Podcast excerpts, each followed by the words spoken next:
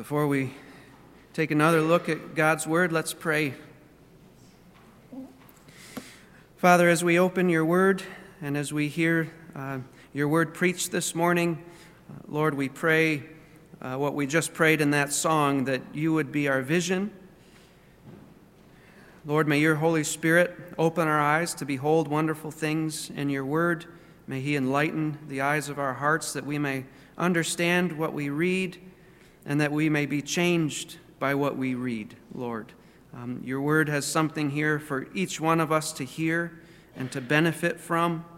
Lord, uh, those areas in our lives that are not in line with your word, Lord, may you convict us of that this morning. May you grant us repentance. And Lord, we thank you for all those promises that we've seen in your word so far of your forgiveness and your grace and your loving kindness and your redemption, Lord, that we don't need to fear to come and hear from your word and be convicted because we know that with you we have forgiveness. If we turn from our sins and we look to you, you forgive. You wash us clean, Lord. So we don't need to fear coming to your word, Lord. Instead, we should eagerly come, Lord, that we, we should want to know um, if there's areas of our lives that, uh, that need to be realigned. And Lord, may we receive encouragement from your word as well this morning. We pray in Jesus' name, amen. So we're continuing to work through Paul's letter, first letter to the Corinthians. So if you want to turn to 1 Corinthians chapter 7, we're going to be looking at chapter 7, verses 8 through 16 this morning. And let me read that for us. Chapter 7 of 1 Corinthians, starting in verse 8. Paul says, But I say to the unmarried and to widows that it is good for them if they remain even as I. But if they do not have self control, let them marry, for it is better to marry than to burn with passion. But to the married I give instructions, not I, but the Lord, that the wife should not leave her husband. But if she does leave, she must remain unmarried or else be reconciled to her husband, and that the husband should not divorce his wife. But to the rest I say, not the Lord, that if any brother has a wife who is an unbeliever and she consents to live with him, he must not divorce her. And a woman who has an unbelieving husband and he consents to live with her, she must not send her husband away. For the unbelieving husband is sanctified through his wife, and the unbelieving wife is sanctified through her believing husband. For otherwise your children are unclean, but now they are holy. Yet if the unbelieving one leaves, let him leave. The brother or the sister is not under bondage in such cases, but God has called us to peace. For how do you know, O wife, whether you will save your husband? Or how do you know, O husband, whether you will save your wife? To introduce this message, I wanted to read another um, somewhat extended portion of Scripture from Matthew's Gospel, chapter 19. So if you'll bear with me, I'm going to read Matthew 19, verses 3 through 12. And there, Jesus is addressing marriage as well. So let me read that. Matthew 19, starting in verse 3. Some Pharisees came to Jesus, testing him and asking, Is it lawful for a man to divorce his wife for any reason at all? And he answered and said, Have you not read that he who created them from the beginning made them male and female, and said, For this reason, a man shall leave his father and mother and be joined to his wife, and the two shall become one flesh. So they are no longer two, but one flesh. What therefore God has joined together, let no man separate. They said to him, Why then did Moses command to give her a certificate of divorce and send her away? He said to them, Because of your hardness of heart, Moses permitted you to divorce your wives. But from the beginning it has not been this way. And I say to you, whoever divorces his wife, except for immorality, and marries another woman, commits adultery. The disciples said to him, If the relationship of the man with his wife is like this, it is better not to marry. But he said to them, Not all men can accept this statement, but only those to whom it has been given. For there are eunuchs who were born that way from their mother's womb, and there are eunuchs who were made eunuchs by men, and there are also eunuchs who made themselves eunuchs for the sake of the kingdom of heaven. He who is able to accept this, let him accept it. So here, Jesus is bringing a reality check to the Pharisees as well as to his disciples.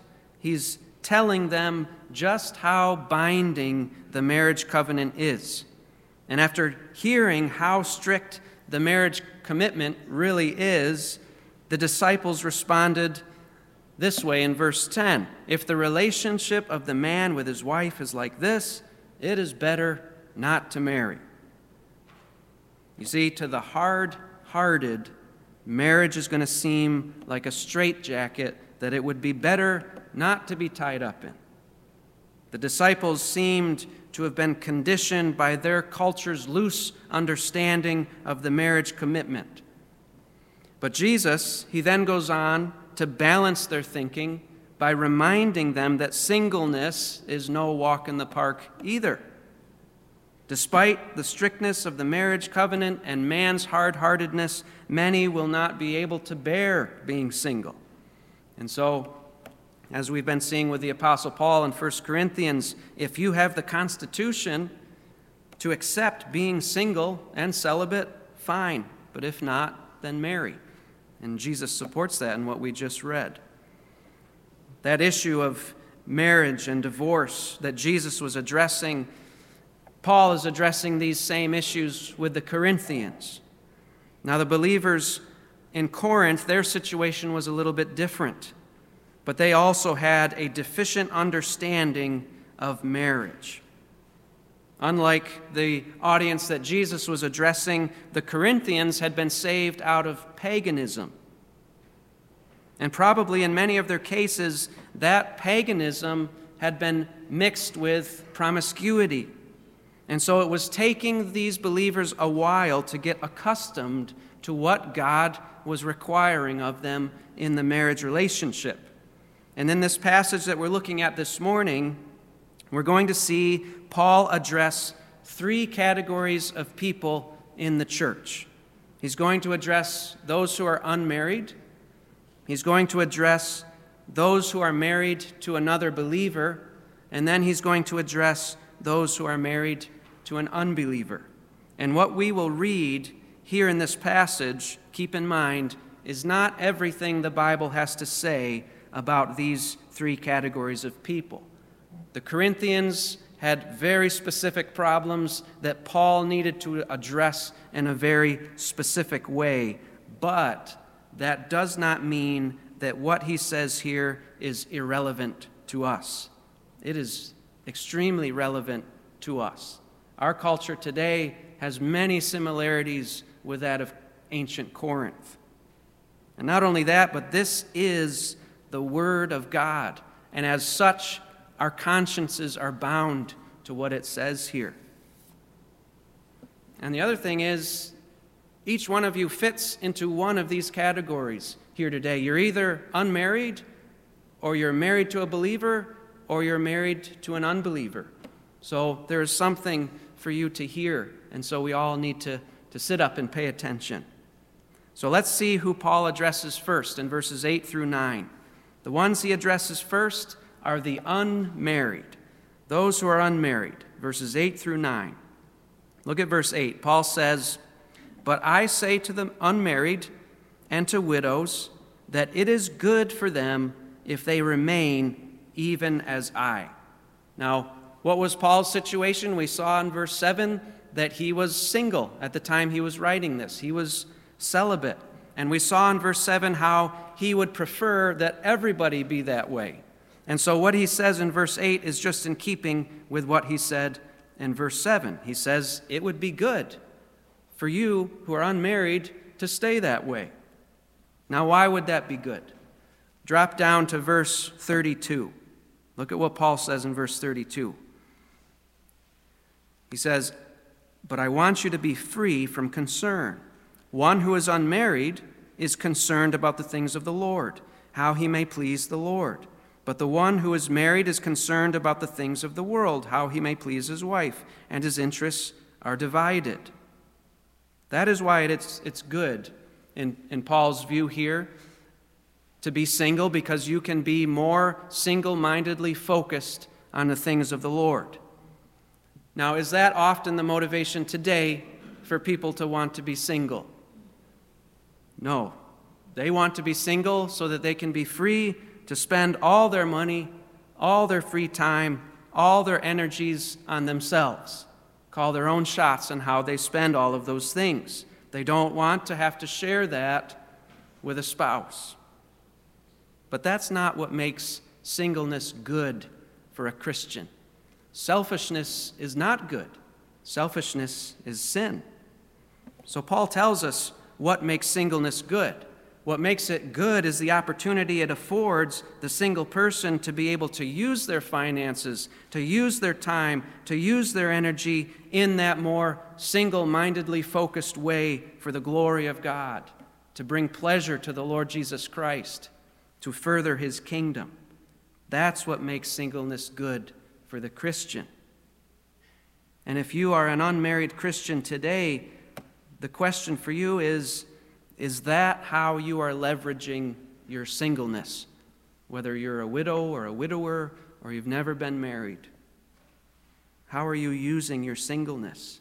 Because if you're using it on yourself to pursue your desires, your plans, your goals, to pamper yourself, you are squandering the opportunity that God has given you. He's given you a wide open door to pour yourself out to bring Him glory. Are you seeking Him out about how He would have you to use this season of your life, whether you stay single or not? That's a question to consider. Now, what if you are unmarried, but you do not feel that you've been given the gift of celibacy by God? Maybe everything within you longs to have a spouse. Maybe your arms ache to hold someone like Caleb and Kelly held each other up here on this stage yesterday.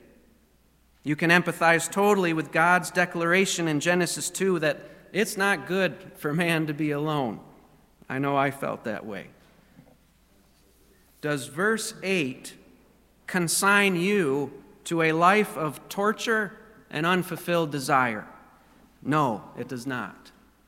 Instead, those longings that you have may indicate that God is not calling you to a life of singleness and celibacy. And we see that in verse 9. Paul goes on, he gives an exception here. He says, and it's a, it's a very big, broad, wide exception because, like Jesus said, not many can accept what you disciples are saying about not getting married. He says in verse 9 here, But if they do not have self control, let them marry. For it is better to marry than to burn with passion. If you have not been given the gift of celibacy, that is, if you have not been given the ability to be content in your singleness and to be undistracted by sexual longing, then for you to pursue singleness is probably unwise. To pursue singleness in your case would be to unnecessarily expose yourself to strong temptation. It would be better if you pursue marriage. Because marriage glorifies God, sexual immorality does not. So, if you lack the ability to be celibate, then generally speaking, Paul says, get married. So, that's the first category of believers that Paul is addressing in this passage, those who are unmarried. But now, in verses 10 through 11, he shifts and he addresses a second category of people, and those that he is speaking to now are those who are married to a believer. Those who are married to a believer. What about them? Paul addresses them here. And we know that he's addressing married believers, that is, equally yoked partners because when we come to verses 12 through 16, what does Paul say in verse 12? But to the rest I say, and we see that he's speaking to believers who are married to who? Unbelievers. So that only leaves who in verses 10 through 11 that he's speaking to? believers who are married to other believers. So that's why we know he's addressing those who are married to believers. So, what does he say? Verse 10, he begins, But to the married I give instructions, not I, but the Lord. Now, what in the world does Paul mean when he says, I'm giving you this instruction, but not I, the Lord is doing that? Well, he seems to simply mean that the instructions that he's about to give in verse 10 come from the very words that Jesus spoke during his earthly ministry. That, hey, we have record. This is what Jesus said. I'm relaying to you what Jesus said. And indeed, when we go on to read what Paul is instructing, we know that it's the very same thing that Jesus said. We have record of it in the Gospels. So, what is he instructing here in verse 10? That the wife should not leave her husband, but if she does leave, she must remain unmarried or else be reconciled to her husband, and that the husband should not divorce his wife. Now we're going to see that this perfectly lines up with what the Lord Jesus said on this matter. For example, and you don't have to turn there, I'll read it to you, but if you want to write it down, Mark 10 and verse 11. Listen to what Jesus said in Mark 10 11. He said, Whoever divorces his wife and marries another woman commits adultery against her. And if she herself divorces her husband and marries another man, she is committing adultery. That's a pretty categorical statement. The bottom line for a man and woman who are both believers joined together in the covenant of marriage is divorce is not an option. Now, if we were to turn to Matthew 19 and look at verse 9, which I've already read, we would see there is an exception. Matthew 19, verse 9. Listen to what he says there. And I say to you, whoever divorces his wife except for sexual immorality and marries another woman commits adultery.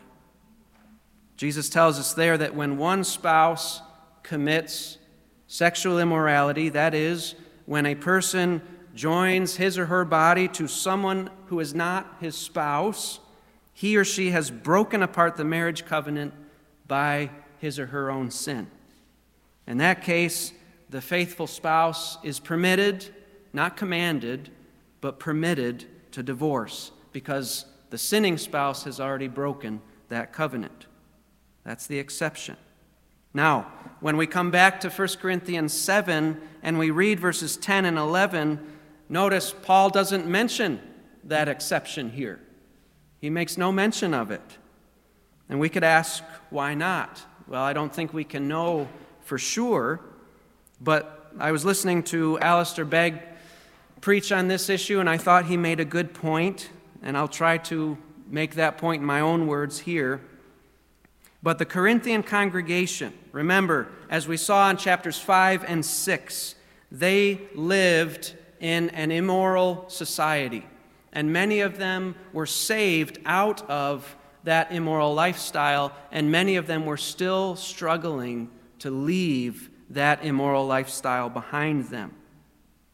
So, if Paul, in writing this letter to this very confused, very struggling congregation, gave them this exception, it very well may be that a whole host of marriages in this church would just break apart and that would not be a healthy thing for this struggling church.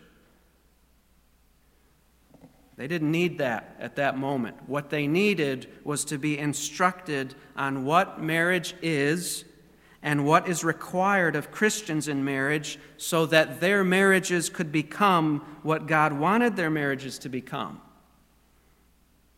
This exception was not something that would be helpful to them at this point in their walks with the Lord. And it's quite remarkable that Paul does not give that exception here because it implies something very amazing. It implies that even marriages that have been broken by infidelity can be restored and healed based on the all sufficient sacrifice of Christ. Because Paul is not telling them the option here. He's assuming that these marriages that in the past have been just riddled with all of this immorality, that they can still become the kind of married men and women that he wants them to be. And that should give everyone in a broken marriage hope. In verse 11, some of your translations may have parentheses. And inside of those parentheses, he mentions, but if she does leave, she must remain unmarried or else be reconciled to her husband. By implication, the same would be true for the husband. If he left, he would have to be remain unmarried or be reconciled to his wife.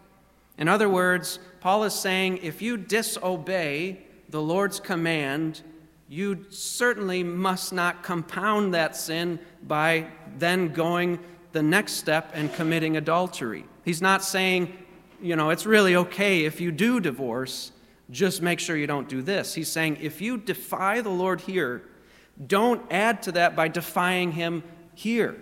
That's what he's saying. And it matches up again with what Jesus said in Matthew's gospel and Mark's gospel. We saw that Jesus said if a man or a woman has an unbiblical divorce and then goes and marries another person, they've committed adultery. Paul is saying here in verse 11, you must not do this. You must not do this. Now, does this mean that if you happen to have had an unbiblical divorce with a fellow believer and you have already married someone else, that is, you have already committed adultery, does that mean that your walk with Christ is finished? No, it does not mean that. Yes, you do need to repent. You do need to confess your sin before God. You do need to ask His forgiveness. But then, being forgiven, that marriage that you are now in, that marriage that started out as adulterous, has now been washed by the blood of Christ and is no longer to be considered adulterous. God can still be glorified in the marriage that you are now in, even if you entered into it sinfully. Remember, our God is a redeemer, a redeeming God. Just look at the life of David and the adultery he committed with Bathsheba and how the Lord covered his great sin. However, if you have already had an unbiblical divorce with a fellow believer, but you have not yet remarried someone else, then you must remain unmarried or else be reconciled with your spouse. Or if you are married currently to a believer and you are considering an unbiblical divorce, you need to repent from that sinful course of action. Do not, I need to emphasize this, do not presume upon God's grace.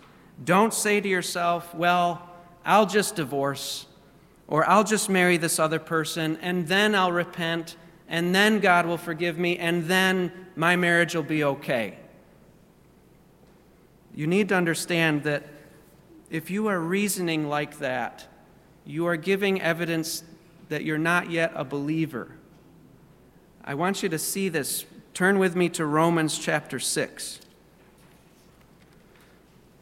Romans chapter 6, verses 15 to 16.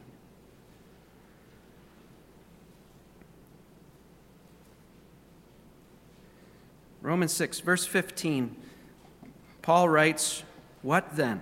Shall we sin because we are not under law, but under grace? Does being under grace give me the license to just go and sin?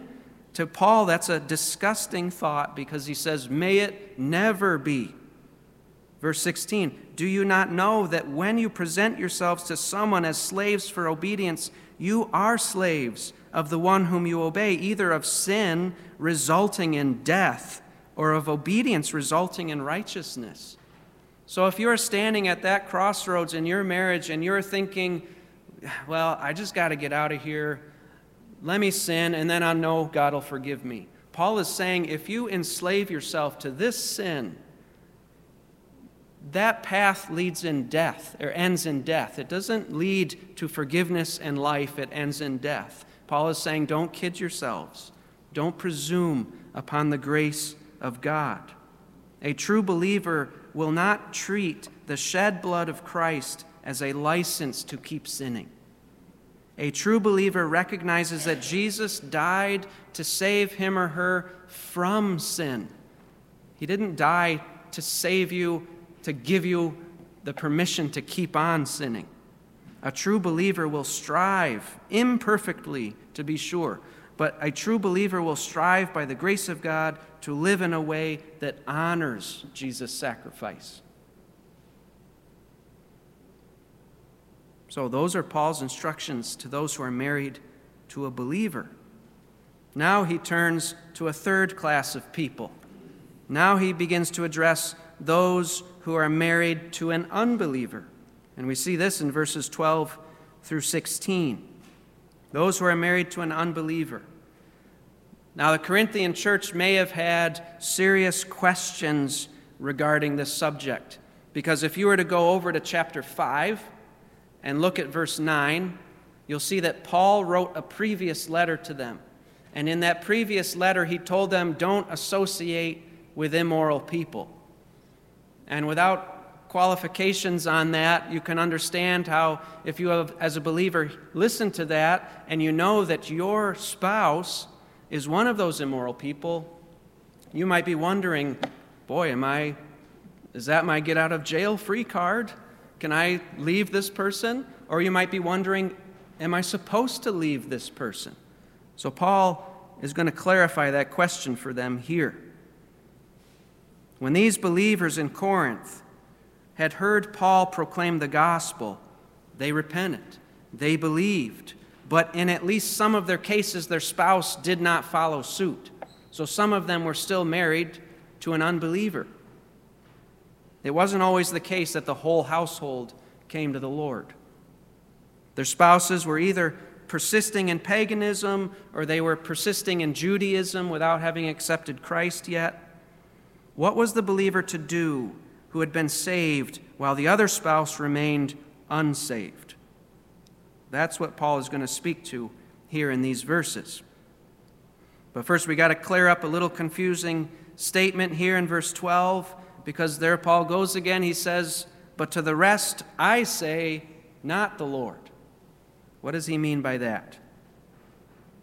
He's saying, This is something I'm saying, not something the Lord said.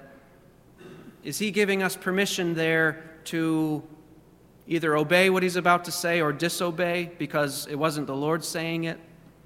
Is that what he's doing? Is he giving us an out there? No. Because remember who Paul is. Chapter 1 of 1 Corinthians, verse 1. What is Paul? We've got servant. Any other ideas?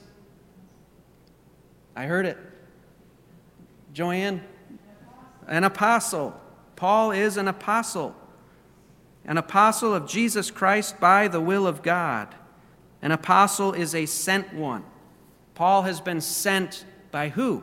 By Jesus Christ. And as an apostle, he has been given the authority by Jesus Christ to plant churches and to instruct those churches in the ways of Jesus Christ. So when Paul is writing as an apostle, as he is here in 1 Corinthians, he is speaking with the full authority of Jesus Christ, authority that Christ himself has delegated to Paul. And since that's the case, then when Paul says here in chapter 7, verse 12, I say, not the Lord, it seems quite clear that he simply means that the instructions he is about to lay down are instructions that he received not from uh, recorded history about what the Lord said during his earthly ministry. No, this is direct revelation from the Lord that he's relaying to these believers. This is not a saying that you can find in the Gospels that Jesus actually said, but it doesn't make it any less authoritative for their lives. Because in Jesus' earthly ministry, he did not have the occasion to address the same situation that Paul is addressing here. This is a new situation new circumstances, new instruction is needed, and it wasn't something the Lord talked about during his earthly ministry. So when Paul says, I say not the Lord, that does not mean that he's not speaking with apostolic authority here. He clearly is. It's not optional what he's about to say. Paul goes on in verse 12. He says, To the rest I say, not the Lord, that if any brother has a wife who is an unbeliever, and she consents to live with him, he must not divorce her. And a woman who has an unbelieving husband, and he consents to live with her, she must not send her husband away. So, Paul says to these believers that if they have an unbelieving spouse, and that unbelieving spouse agrees to stay in the marriage with them, they must not divorce their unbelieving spouse. Why not? Paul gives the reason in verse 14. He says, For the unbelieving husband is sanctified through his wife, and the unbelieving wife is sanctified through her believing husband. For otherwise your children are unclean, but now they are holy. It's interesting to observe Paul's logic here because the logic he's using here runs in completely a different direction than logic he used back in chapter 6. It's not contradictory, they're just different situations, but it's interesting how in one situation logic runs one way, and in another situation it runs the other way. To show you what I'm talking about, look at chapter 6, verses 12 through 20. There, Paul was showing that when a believer unites himself to someone who is not his spouse, he is defiled by that union. He says you sin against your own body when you do that.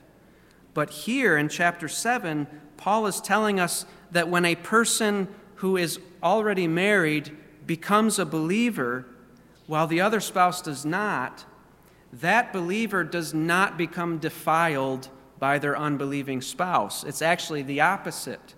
That believer, instead of being defiled by their unbelieving spouse, that believer actually sanctifies his, un, his or her unbelieving spouse. And not only their spouse, but their children as well. It's similar to how when in the Gospels, you know, a leper had to go shouting, unclean, unclean, and if you touched him, what happened to you? You became unclean.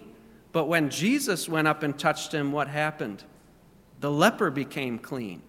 And it's similar in an unequally yoked marriage. When you're saved but your spouse is not, Christ in you makes that marriage clean. So you don't have to worry about whether or not I should divorce this person. Paul says, no, don't do that. It's, it can still be a God honoring marriage, it's a, still a holy marriage. You have sanctified it. Christ in you has sanctified that marriage as well as your children. Now, what does Paul mean when he says sanctify? He does not mean that if you get saved, it automatically saves your spouse, saves your children. That's not what he's saying. Because when we get to verse 16, Paul clearly shows that the question of the unbelieving spouse's salvation is still remaining to be answered. So that Paul does not mean, he's not talking about salvation here in verse 14. Instead, it means that if you as a believer, have an unbelieving spouse, you don't need to be troubled by unbiblical, unbiblical thoughts that your unequally yoked marriage is somehow an unclean marriage. You don't need to be troubled by thoughts that you cannot bring glory to God in your unequally yoked marriage. No, you can. You can. Now, again, I want to be careful to say here that Paul is addressing believers who are already in an unequally yoked marriage. He's not giving single believers the permission here to marry unbelievers. That's not what he's doing. For example, verse 39 what is his instructions to a widow seeking to remarry? Can she marry anyone? What's the restriction there in verse 39? The very end of the verse. only in the Lord. She can remarry only in the Lord, only a believer. So, Paul is not giving permission here to a believer who is single to go ahead and be able to marry an unbeliever. He's just addressing those who are already in an unequally yoked marriage. Now, when we come to verse 15, we see Paul give an exception here. Verse 15. He says, Yet if the unbelieving one leaves, let him leave. The brother or the sister is not under bondage or is not enslaved in such cases, but God has called us to peace. So, if after you've come to Christ, your unbelieving spouse becomes determined to end the marriage, Paul gives the command let him or let her leave. There's nothing you can do to stop that. A marriage needs the commitment of two individuals, not just one. You don't have the ability to force an unbeliever to remain in the marriage with you, and you have no obligation to do that. The end of verse 15, Paul says, But God has called us to peace, or literally, God has called us in peace. And that's a bit of a tricky phrase because it's hard to put your finger on exactly what Paul is referring to when he says that. And as I was studying this, commentators are split on, on who Paul is referring to when he says, But God has called us in peace. Some think that that phrase only refers to the exception in verse 15. They take him to mean this if your unbelieving spouse wants to leave, don't cause strife by trying to stop that from happening because God has called us to peace, not to strife. Others think that this phrase refers to the whole of verses 12 through 15. And they take Paul to mean this If your unbelieving spouse agrees to stay with you, do not seek divorce. But if the unbelieving spouse wants to leave, then let him leave. But God has called you in peace, meaning this if God called you to himself while you are already in a peaceful marriage, do not cause strife by trying to break up that marriage when it doesn't need to be broken up. Now, I, I lean toward that second view there because it better fits the literal sense of the words. It doesn't say God called you to peace, it's but God called you in peace. And it better fits the whole context of the chapter. This entire chapter, from beginning to end, has as its central message to remain as you are. For example, next time we're in 1 Corinthians, we'll go through verses 17 to 24. It's the core of the chapter where Paul says, Remain as you are. Whatever station of life you are in, when God called you to Himself, don't automatically seek to change your station in life. God saved you when He saved you for a reason. If you were in a peaceful marriage as an unbeliever, when God saved you, you are not to seek to blow up that marriage after God saves you because God likely intends to use you for His glory in that unequally yoked marriage. That's why Paul says what he says in verse 16 For how do you know, O wife, whether you will save your husband? Or how do you know, O husband, whether you will save your wife?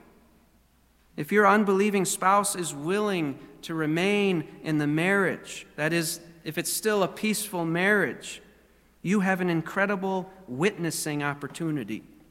The Lord may use you to help lead your spouse to faith in Christ. We see a similar situation in Peter's first letter. 1 Peter chapter 3, verses 1 through 2.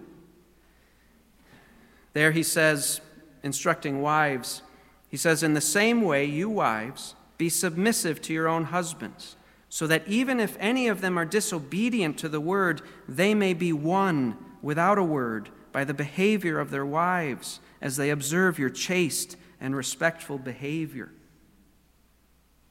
If your spouse is an unbeliever, there is no one who is better positioned in the life of your spouse to bring that person to Christ than you.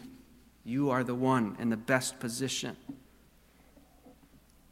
Now, the question for you how do you apply this to your life if you, as a believer, have an unbelieving spouse? Is all you get from this passage the thought, well, I just can't divorce this person if they're willing to stay living with me? No, there's more to the application than this. If you have an unbelieving spouse, are you presenting Christ to him or her?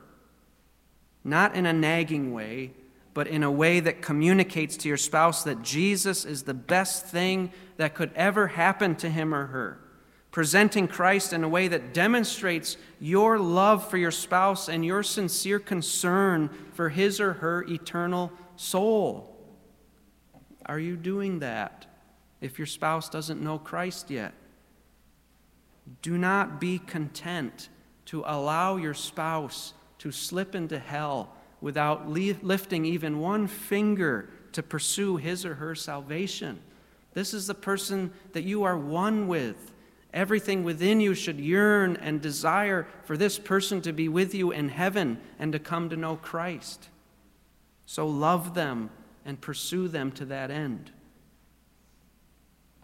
Now, to wrap up, what we've seen here is not all that the Bible has to say about marriage and divorce.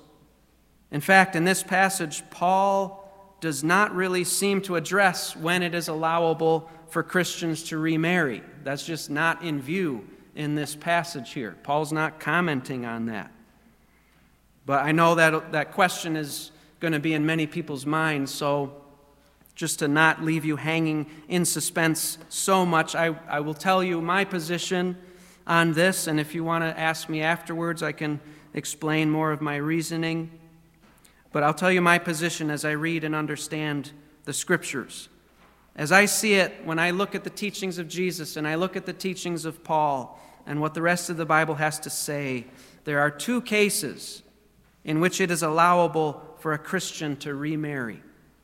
First, it is permissible for a Christian to remarry if his or her spouse commits sexual immorality.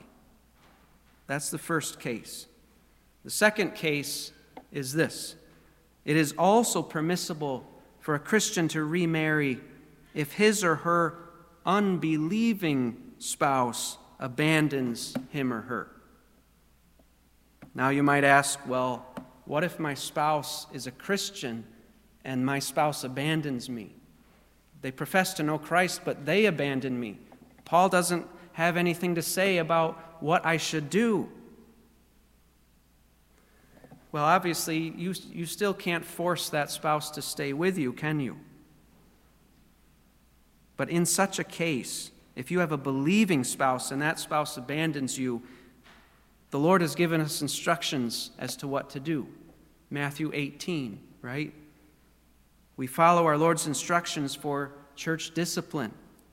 We lovingly pursue that sinning spouse. If they're leaving without any biblical grounds, we pursue them and we encourage him or her to repent.